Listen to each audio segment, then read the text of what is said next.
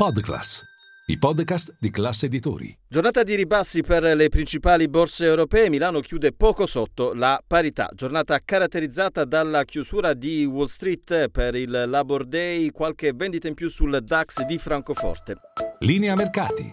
In anteprima, con la redazione di Class CNBC, le notizie che muovono le borse internazionali. A Milano non mancano però gli spunti positivi con eh, Telecom Italia in particolare. Tra i titoli invece più venduti risultano alcuni del comparto bancario, MPS, ancora al centro il tema della privatizzazione, cede oltre il 3,6%, male anche altri titoli eh, del comparto bancario come Biper e Banco BPM. Lo spread si riporta leggermente sopra i 170 punti base.